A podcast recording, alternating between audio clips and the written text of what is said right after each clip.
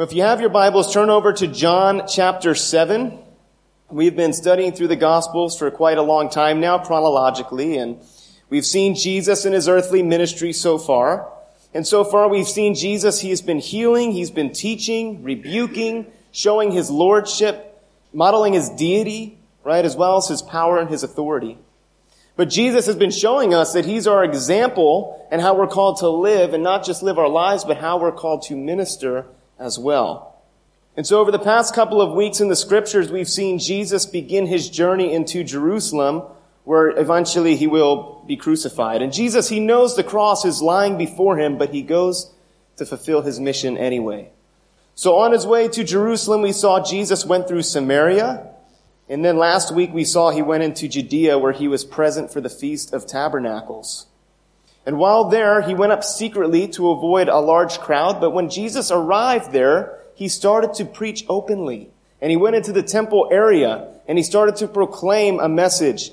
And we saw at the end of the verses we studied last week, verses 1 through 31, that many believed in Jesus as a result. However, the religious leaders, they were not happy with Jesus being here and preaching openly and boldly in the temple area. And so last we read, the religious leaders were disputing with him. So we're going to pick it up where we left off last week in John chapter 7, and we're going to start in verse 32. But before we read these scriptures, let's just go ahead again and commit this time to the Lord in prayer. Let's pray. Father, we just thank you, Lord, for your word. God, we know that your word is powerful. It's alive, Lord. And Lord, we know that your word is what we need, God. And so we come before you today, Father, asking, Lord, that you would feed us, Lord, from your word. Father, that your words would be spoken, not the words of a man, Lord, but the words of your Spirit, Father. May you have your way in this place today, Lord. Challenge us, encourage us, and move in our hearts, we pray. In Jesus' name, amen. John chapter 7, verse 32, look what it says there. The Pharisees heard the crowd murmuring these things concerning him, and the Pharisees and the chief priests sent officers to take him. So the Pharisees hear the crowds murmuring. What is it that they are whispering amongst themselves? Well, if you look in verse 31, we see the answer to that. Many came and said, when the Christ comes, will he do more signs than these which this man has done? Many people were coming to believe in Jesus based on what he was teaching, and they were whispering amongst themselves, could this really be the Christ? Could this be the long awaited Messiah that we're looking for?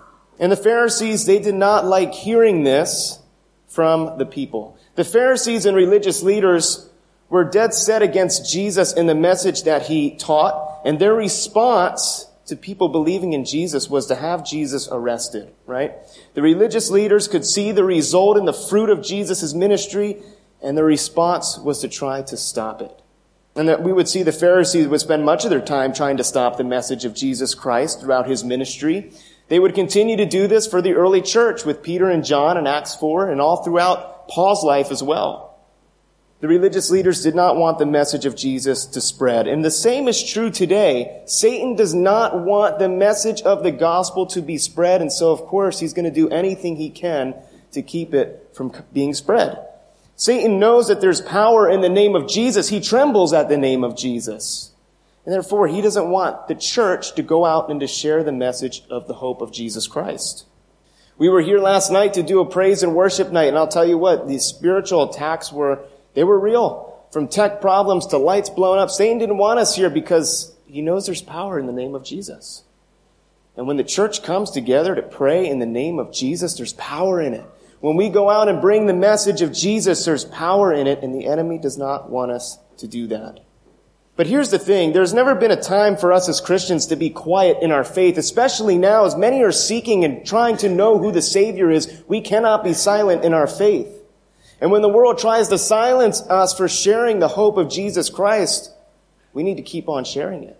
Because God did not call us to be quiet Christians. He called us to be Christians who proclaim boldly what Jesus Christ has done for us.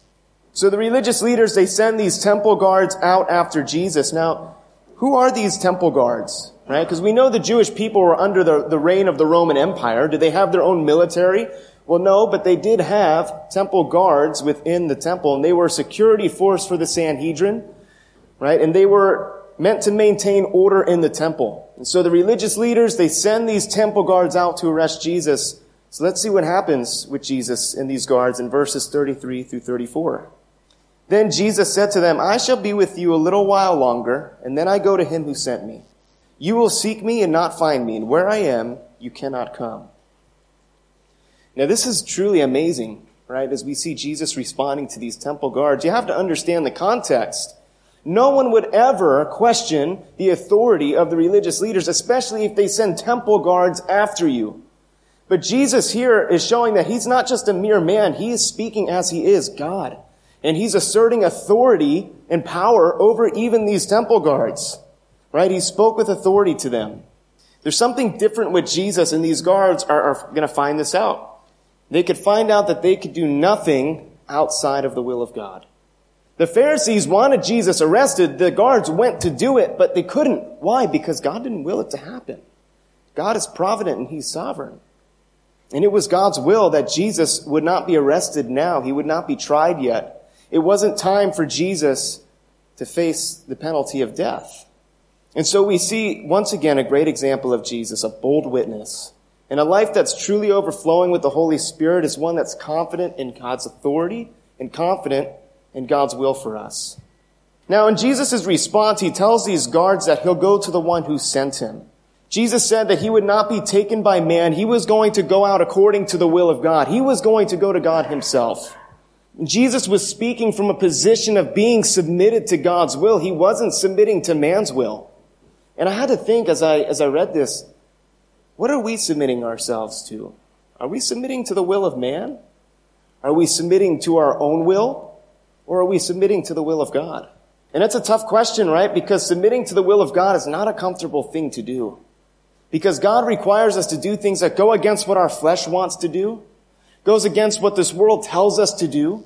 But as Christians, we need to be fully submitted to whose will? To God's will. Now, Jesus tells these guards that he's going to go to the one who sent him, and this is more than likely a reference to the ascension when Jesus would be taken up into heaven after his mission was completed on this earth. And he, he told them that they would not find him. Now, this was interesting, right? What does Jesus, what does he mean by this when he says, you're going to seek me, but you're not going to find me? Well, understand these guards and these religious leaders, they thought Jesus was a mere man. They didn't understand him for who he truly was, right? He's God. But they didn't understand that Jesus was who he said he was. They thought that he was a mere man, but Jesus is not of this world. In John chapter 8 verse 23, Jesus said, You are from beneath, I am from above. You are of this world, I am not of this world. And once again, these religious leaders, they thought Jesus was only a mere man. They didn't know for him for who he truly was as God. He's not of this world. There's a, there's a distinguishable difference between Jesus Christ in this world and how Jesus lived and how this world lives. And here's the thing, just like Jesus was not of this world, so we, his children, are called to be what? Not of this world. In John chapter 17 verse 16, while Jesus was praying for the Christians of the world, he said, they are not of this world, just as I am not of this world. Let me ask you, has your life been lived this week in the world or according to God? And maybe you're here today and you're a Christian, but you've been living in the ways of this world and you've been dirtied by what this world has to offer you. You haven't been going to God and His Word. You haven't been in His presence. Right? There's some dirtiness on you from this world because you've been living according to the ways of the world. You're starting to realize the way you talk, it sounds just like the world sounds. The way you act, it sounds and looks just like the world acts. Right? And, and here's the thing, a Christian who's been muddying himself in the world, it's, it's, you really can't hide it. Just like if you were rolling in a mud puddle downstairs and you came up here and said, I'm a clean person, we could say, no, brother, you got dirt all over you. This is what the world does to us. And this is why as Christians we're called to live what? Not of this world. To live like Jesus lived according to God's will. And so if that's you today and you're a Christian, you've been dirtied by what this world has to offer, you need to get cleansed. You need to get washed. And there's great news. You can be cleansed. You can be washed. How do we get washed or sanctified? Through being in the Word of God. And Jesus said in John chapter 17, verse 17, He said, Sanctify them by your truth. Your word is truth. How do we get cleansed? By being in the Word of God. Psalm 119, verse 9, How can a young man or how can a person cleanse their way? By taking heed according to your Word. So if you've been dirtied by what this world has to offer you, I encourage you, get back in the Word of God. Because the more time you spend outside of the Word of God, the more your heart becomes hardened to it. But we're called to be Christians of God, godly Christians who represent Jesus well. We're not called to be worldly Christians because a worldly Christian's not going to make an impact on this world for Christ. A godly Christian, through the working of the Holy Spirit, will. So which describes you lately, a godly Christian or a worldly one? Let's look at verses 35 through 36. Then the Jews said among themselves, Where does he intend to go, that we shall not find him? Does he intend to go to the dispersion among the Greeks and teach the Greeks? What is this thing that he said, You will seek me and not find me, and where I am you cannot come? So the authorities, they didn't understand what Jesus said, and this isn't the only instance we see of this. This happened quite frequently with the religious leaders. We saw when, when Jesus said he was going to tear down the temple and raise it up in three days. He was referring to his life, right? He was going to die and be raised back to life, but the authorities, they didn't understand what he was saying.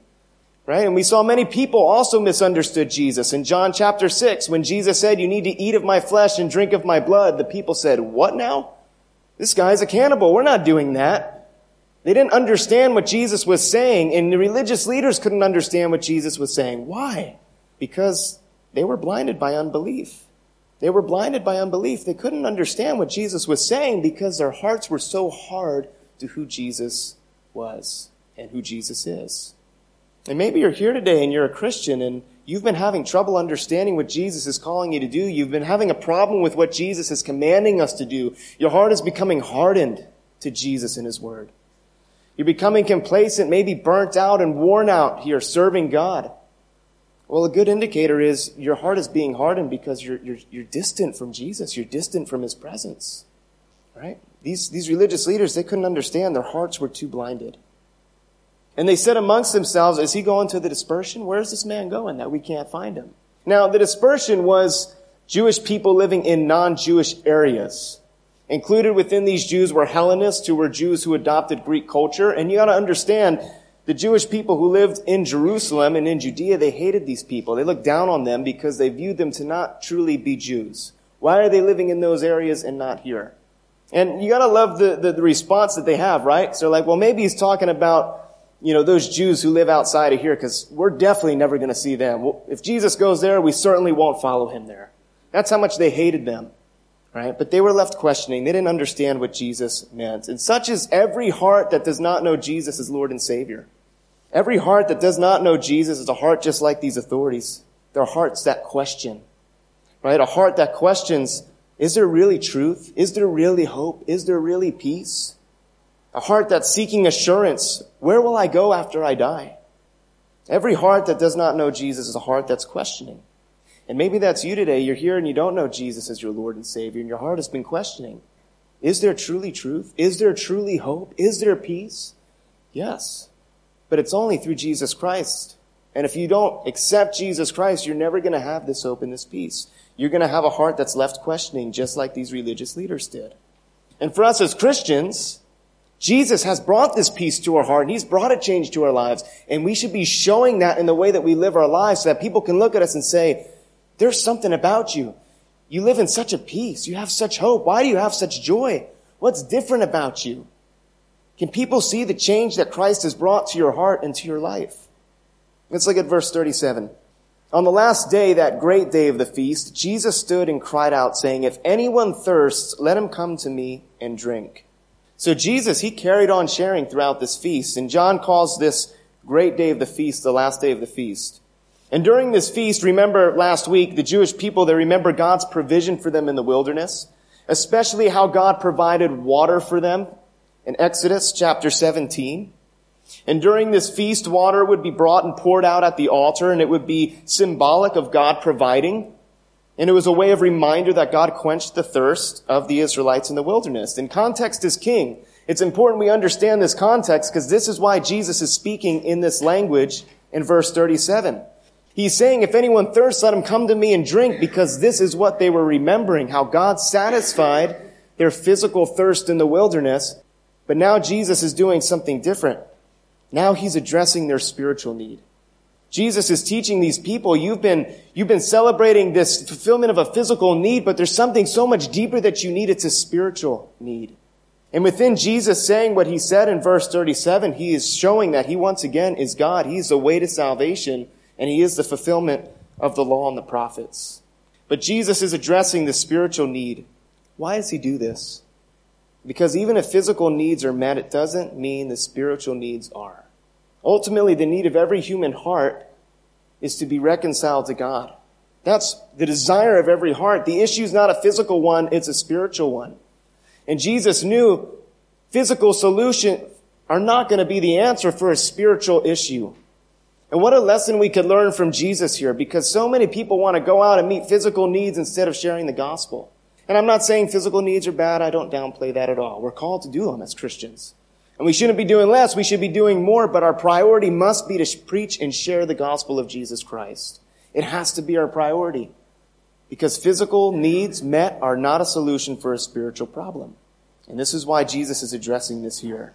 So what does this invitation mean that Jesus gives when he says, come to me and drink? Well, the word drink here in the Greek language is a word that's an alternate tense and it means to nourish unto eternal life. And so when Jesus says, come to me and drink, he's saying, come to me and you will have life. If you want to have eternal life, if you want to have forgiveness and you want to have hope of salvation, you need to come to me. What a different message than what this world teaches. The world teaches there's many ways to heaven. Oh, what you believe is okay. Believe what I believe and what you believe. You can believe both of them. It's okay. No. There's only one way to salvation and one way to life. It's through Jesus. He says, come to me and you will be nourished unto eternal life. Come to me and drink. Who are we pointing people to when we share the gospel of Jesus? Are we pointing them to a church? Are we pointing them to ourselves? Or are we pointing them to Jesus? Jesus is the only one who's going to satisfy any heart. He's the only one who's going to bring life.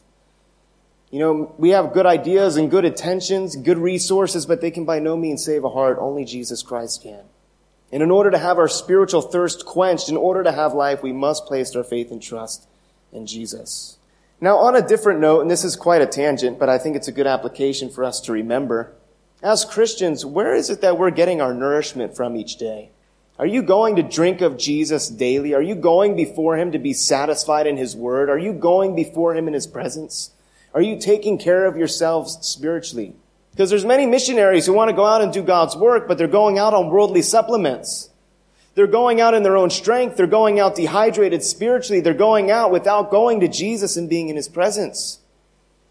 And what's the result of this? You're going to burn yourself out. Are you drinking of Jesus daily? Are you prioritize being in His presence? Taking that time aside to say, Jesus, this time is yours. And I'm not going to let anyone take it. I'm going to be in your word. I'm going to be in prayer. I'm going to be in fellowship. I'm going to worship you. Are you taking care of yourself spiritually? Are you trying to serve God on worldly supplements? For all the athletes in here, if there's any, right? If you're training to do something, maybe you're training to run, you're training to become good at a sport, you need to take care of yourself. And if you go put down a few dozen from Dunkin' Donuts, it's not going to help you, is it? No, you're trying to do physical things with putting garbage in your body. And a lot of Christians are doing the same thing, trying to do God's work, but putting in worldly supplements in order to do it, putting in their own strength in order to be effective for the work of ministry. We need to be drinking of Jesus daily, going to Him, feeding on His Word, being in prayer, nourishing ourselves. And I say that that's a tangent and on a different note because I believe the context of what Jesus is saying, He's speaking of eternal life here. When He says, come to me and drink, He's saying, come to me and you'll have life. But last thing to note in verse 37, and then we'll move on. Look how Jesus presents this invitation. And this is very different than many times Jesus taught before. There's something different about this time. And John tells us in verse 37 that he stood up and he cried out. Jesus wasn't just speaking. He wasn't speaking just loudly. No, he got up and he cried out. If anyone thirsts, let him come to me. Jesus is sharing this with an urgency and a passion, and it shows us that salvation is no small matter in the eyes of Jesus. This isn't something that he takes lightly. He's passionate about the message of salvation. He cries out because he wants people to come to faith in him. And I'm challenged by this. Am I sharing the gospel in such a way? Am I sharing the gospel like Jesus shared it with an urgency, with a passion, with a desire to do it. It's not a chore to preach Jesus and share the gospel. It's a privilege that we get to share of the hope that's within us. But are we sharing with an urgency? Because many times it's easy to see someone that we see every week and say, you know what, I'll share Jesus with them next week. I'll share Jesus with them when I feel, when I feel like it. I'll share Jesus with them when it's convenient for me. It's never convenient for our flesh to share Jesus. And Jesus didn't tell us to share his gospel when it was convenient for us. He just told us, go out and preach the gospel. He didn't say, can you? He said, go out and preach the gospel. Not when it's convenient, not, not when we'll see that person next. We're not promised tomorrow and neither are they. Life is short. Let's not miss the opportunities that God is placing in front of us. Jesus shared this message with an urgency, and we need to share it in such a way as well. Let's look at verses 38 through 39. He who believes in me, as the scripture has said, out of his heart will flow rivers of living water. But this he spoke concerning the Spirit, whom those believing in him would receive, for the Holy Spirit was not yet given, because Jesus was not yet glorified. This is an amazing verse, verse 38, because Jesus tells us how to have a life that's overflowing. Once again, it's through faith in Him. And this rivers of living water that Jesus is referring to is the indwelling and outpouring of the Holy Spirit. And through faith in Jesus, our spiritual thirst is quenched because we receive God's Holy Spirit. We receive salvation. But I want you to notice it's not just a mere indwelling that we receive, but also an outpouring. Jesus says, out of your heart will flow rivers of living water. Now, what's also amazing about this is when we read verse 39, we know the Spirit was not given yet because Jesus did not accomplish his mission. He wasn't crucified yet. He didn't conquer death. He didn't ascend into heaven yet. So the Spirit was not given. But as we read this today, the Spirit has been given. And if you're here today as a Christian, I have great news. The Holy Spirit indwells in your heart. And that's an amazing, amazing thing. We know the Holy Spirit indwells in us. He works in us. He teaches us, convicts us, assures us. He equips us. He guides us. But watch this. He also empowers us. And this is something of a trait of the Holy Spirit that we like to downplay as Christians. We lose sight that He empowers us to go out and do the work. He doesn't just equip us. He gives us the power to do it. In Acts chapter 1 verse 8, Jesus said, But you shall receive what? Power when the Holy Spirit has come upon you. And you shall be witnesses to me in Jerusalem and all Judea and Samaria and to the end of the earth. So this is amazing. As Jesus says this in Acts chapter 1 verse 8, he said, when you receive the Spirit, you're going to receive power and then you're going to go out and share. Isn't that amazing? But many times we like to get caught up in our comfort zones as Christians and we say, well, you know what? I, I'm too timid to share the gospel. I can't go out and share. I'm too shy. I'm not good with words. I don't have enough knowledge. I'm not good enough. I'm not eloquent enough. Well, that's the story for all of us. None of us are equipped well enough to go out and preach the gospel, but with the Spirit we are. And that's why sharing the gospel is not reserved for a pastor, teacher, or evangelist. It's for all of us as Christians. And each one of us can do it because the Holy Spirit empowers us to do so. Romans chapter 11, or chapter 8, verse 11, Paul said, the same power that rose Jesus from the dead, the same Spirit lives in our hearts. So we should be living in this power of God because the Holy Spirit has made his home in our hearts. So why are there so many Christians living as if God were powerless? Why are there so many Christians living in bondage to sin and indwelling addiction? It doesn't have to be this way because the Spirit's in our hearts. The Spirit has been given to us. We don't have to be slaves anymore. We've been given freedom. We don't have to live like our God's powerless. Our God's alive and it's greater than anything in this world. Greater than any demonic force, greater than any fear. When you live your life, do people see the work of the Holy Spirit in your life? Do people see a difference in the way you live? Are you overflowing into the lives of others? And I want you to notice one more thing, and I kind of already mentioned it, but I'll mention it again. When Jesus said we receive the Spirit, He says, out of His heart will flow rivers of living water. That tells us that God doesn't just give us His Spirit to indwell in us, but also to be outpoured. He wants to use us to share the message with others. He didn't save us to keep our salvation merely to ourselves. We're to go out and share it. And we use this analogy a lot, but it's a good eye opener. If everyone is sick and dying around you and you have the cure, are you going to keep it to yourself? Or are you going to go out and share it with people? We have the solution, and it's not us, it's Jesus Christ. We know we're to have forgiveness. We know we're to have life and hope. It's in Jesus. Are we going out to sharing it? Let's look at verses 40 through 44. Therefore, many from the crowd, when they heard this saying, said, Truly, this is the prophet. Others said, This is the Christ. But some said, Will the Christ come out of Galilee? Has not the scripture said that the Christ comes from the seed of David and from the town of Bethlehem where David was? So there was a division among the people because of him. Now some of them wanted to take him, but no one laid hands on him. So many from the crowd responded to this invitation, and many believed that Jesus was who he said he was.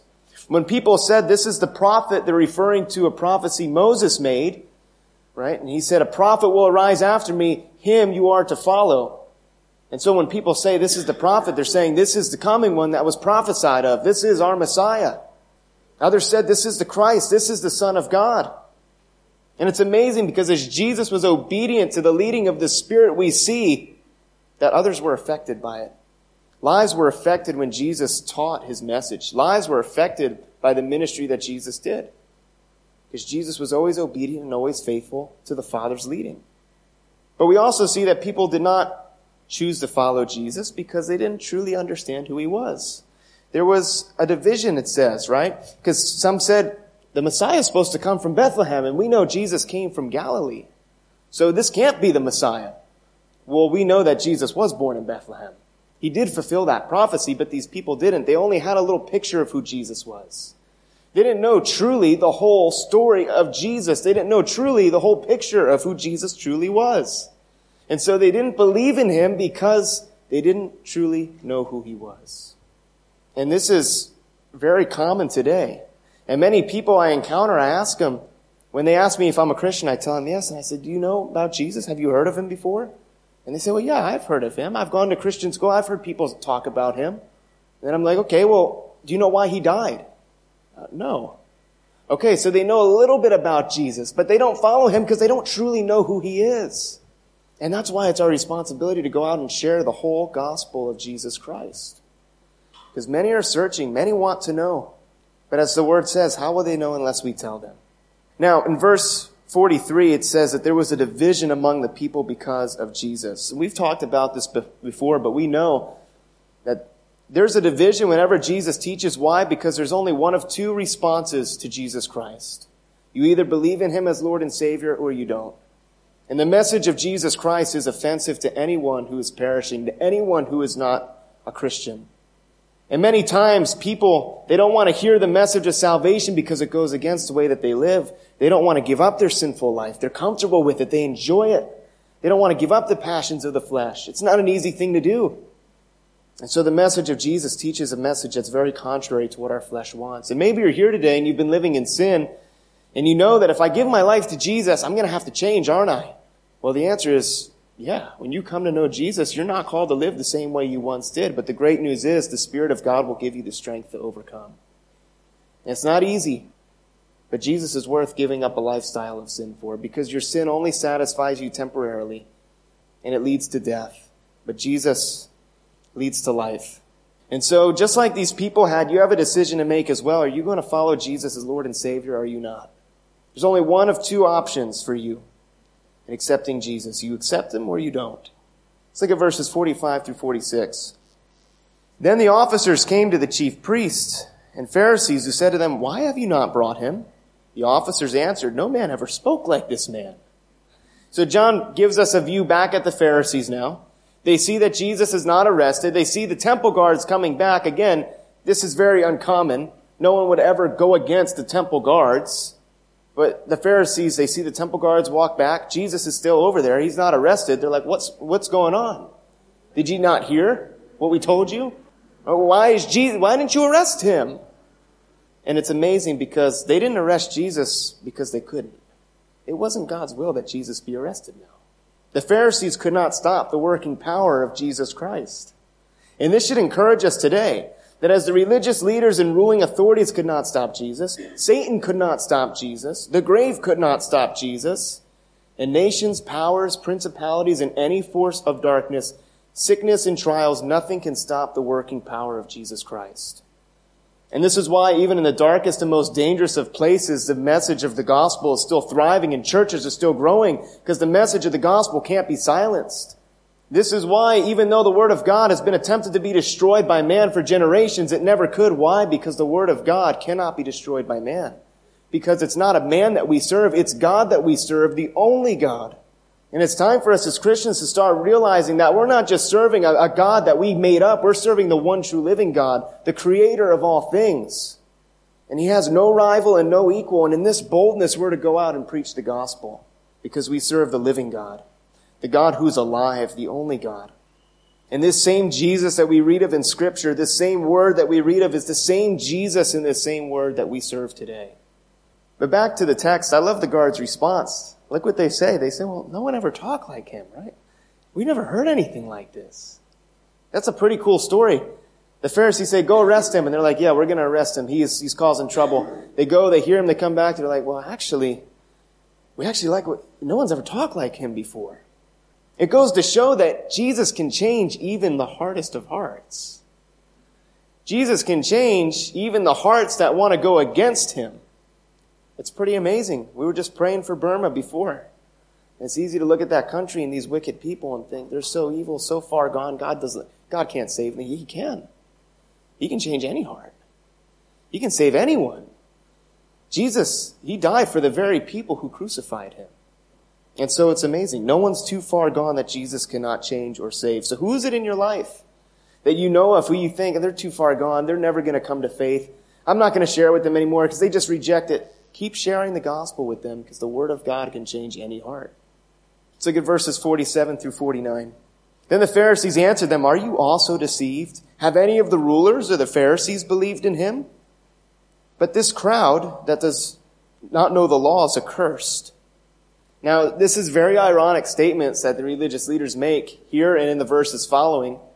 It's very sad, honestly, because the religious leaders, they ask the guards if they've been deceived when really they're the ones who are deceived. They accuse the crowds of not knowing the law when really they're the ones who are ignorant to the true law because they would know that Jesus fulfilled the law and fulfilled the prophecies made concerning him. But it shows us that these hearts of these religious leaders, they were very irrational because of their hardness of their heart, because they let sin sit in their heart, and because they didn't deal with it, that envy, that anger, it caused them to become very irrational. And sin will do that. If you leave sin in your heart, it will grow and grow and grow, and it will make you think and say things that aren't true. It'll turn you against your brothers and sisters in Christ. Sin's a very dangerous thing. And if sin is not dealt with, sin will take over your life and it will kill you. The Bible says the wages of sin is death. It'll kill you emotionally, physically, spiritually. It'll kill your relationships. And if there's sin in your heart, it needs to be dealt with. These religious leaders, they had envy, anger, and bitterness in their heart. They didn't deal with it. And what happened? Their hearts were so hardened to Jesus and his message. But Jesus tells these, these officers, they say, you shouldn't follow this Jesus because you don't see any of us following him. So if we're not following him, you certainly shouldn't follow him. Isn't that very common today?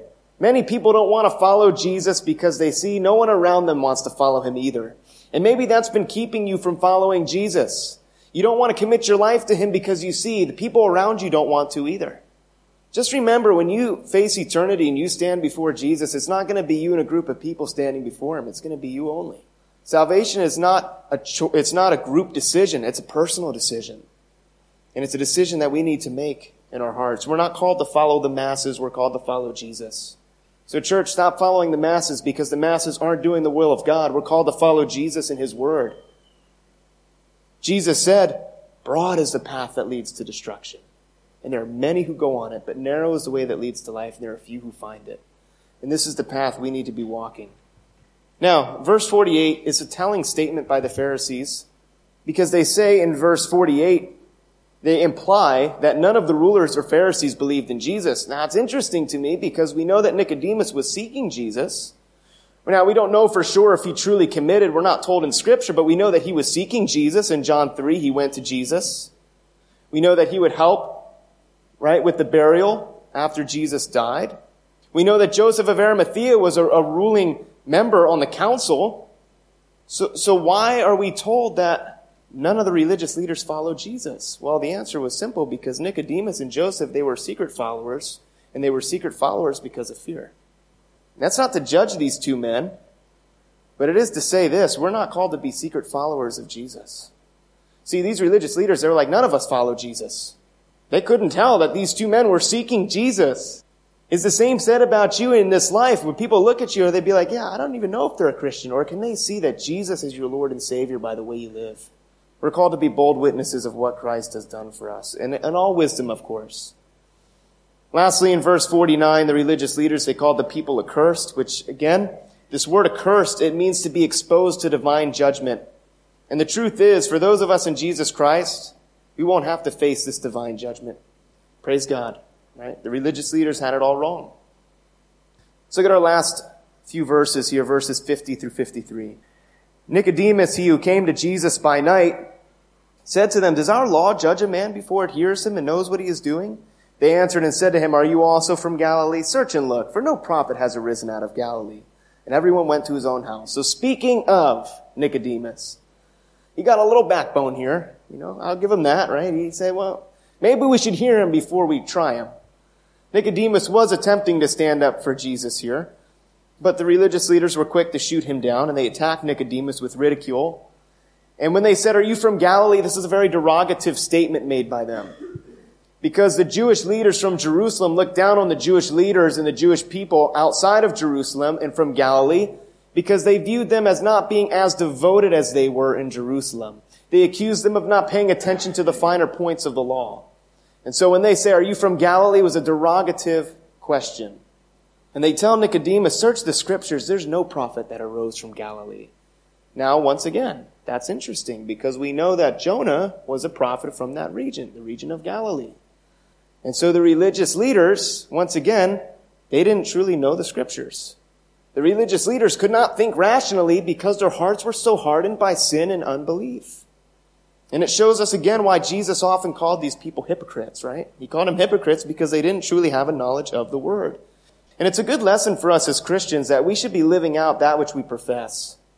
If we call ourselves Christians, if we call ourselves little Christ, which is what the word Christian means, we ought to live like it because that's a big claim to make if we don't want to live like Jesus. But many people turn off the switch of Christian. They think it's a job. It's not a job, it's a lifestyle. And if we call ourselves Christians, we ought to act like it. And so I'll close with this verse and we'll wrap up. Galatians chapter 5 verse 25 says, If we live in the Spirit, let us also walk in the Spirit. Jesus, He taught us how we're called to have a life that's overflowing. It's through faith in Him. And when we place our faith and trust in Him, we receive His Spirit to go out and do His work, to be outpoured from our hearts and from our lives. And we see a great example of the religious leaders doing quite the opposite, hardening their hearts to the Word of God. Not doing what God calls them to do, not understanding the truth of Scripture because their hearts were so blinded and hardened to the Word of God. And so as Christians, we're called to live a life that's outpoured. We shouldn't be keeping this faith to ourselves. We should be going out and sharing it. And here's your gentle but loving reminder that there's 1% Christian in this, in this nation. And I understand we can't save a heart, only the Spirit of God can, but we can share the gospel. And so are you going out and sharing? Can people see the Holy Spirit outpouring from your life? Are you sharing boldly the truth of Scripture like Jesus did in this chapter? Jesus showed us what a life that's submitted to God's will looks like. He acted in obedience according to God's word. And we're called to do the same. And once again, maybe you're here today and you're not a Christian and you need to make this decision. Are you going to place your faith and trust in Jesus? Are you going to give up the sin that you want to hold on to so desperately? That sin is only going to lead you to death. Jesus is the only one who can give you life. That's why Jesus said, if you thirst, come. And maybe you're here today and you don't know Jesus. Your heart is thirsty. There's only one way to be satisfied through surrendering to Jesus Christ. And last thought, I know I just said that was my last thought, but last thought is this is important. If you're here today and you're a Christian and there's sin in your heart, you need to deal with it. If you don't deal with it, it's going to eat you alive. It's going to destroy the relationships God has you in. Sin must be dealt with in the heart of every Christian. Because if it's not, we see what happens. Look at the religious leaders. That sin sat in their heart. It grew and grew and grew. And it caused them to be irrational. It caused them to continue in sin. And it caused their hearts to become even hardened, even more to the Word of God. And the great news is we have a loving and forgiving Savior and so if you're here dirtied by the world or you're here with sin in your heart, I have great news. There's forgiveness, but you need to come and you need to surrender to Jesus and lay your heart down before Him again. So let's pray and then we'll continue our worship.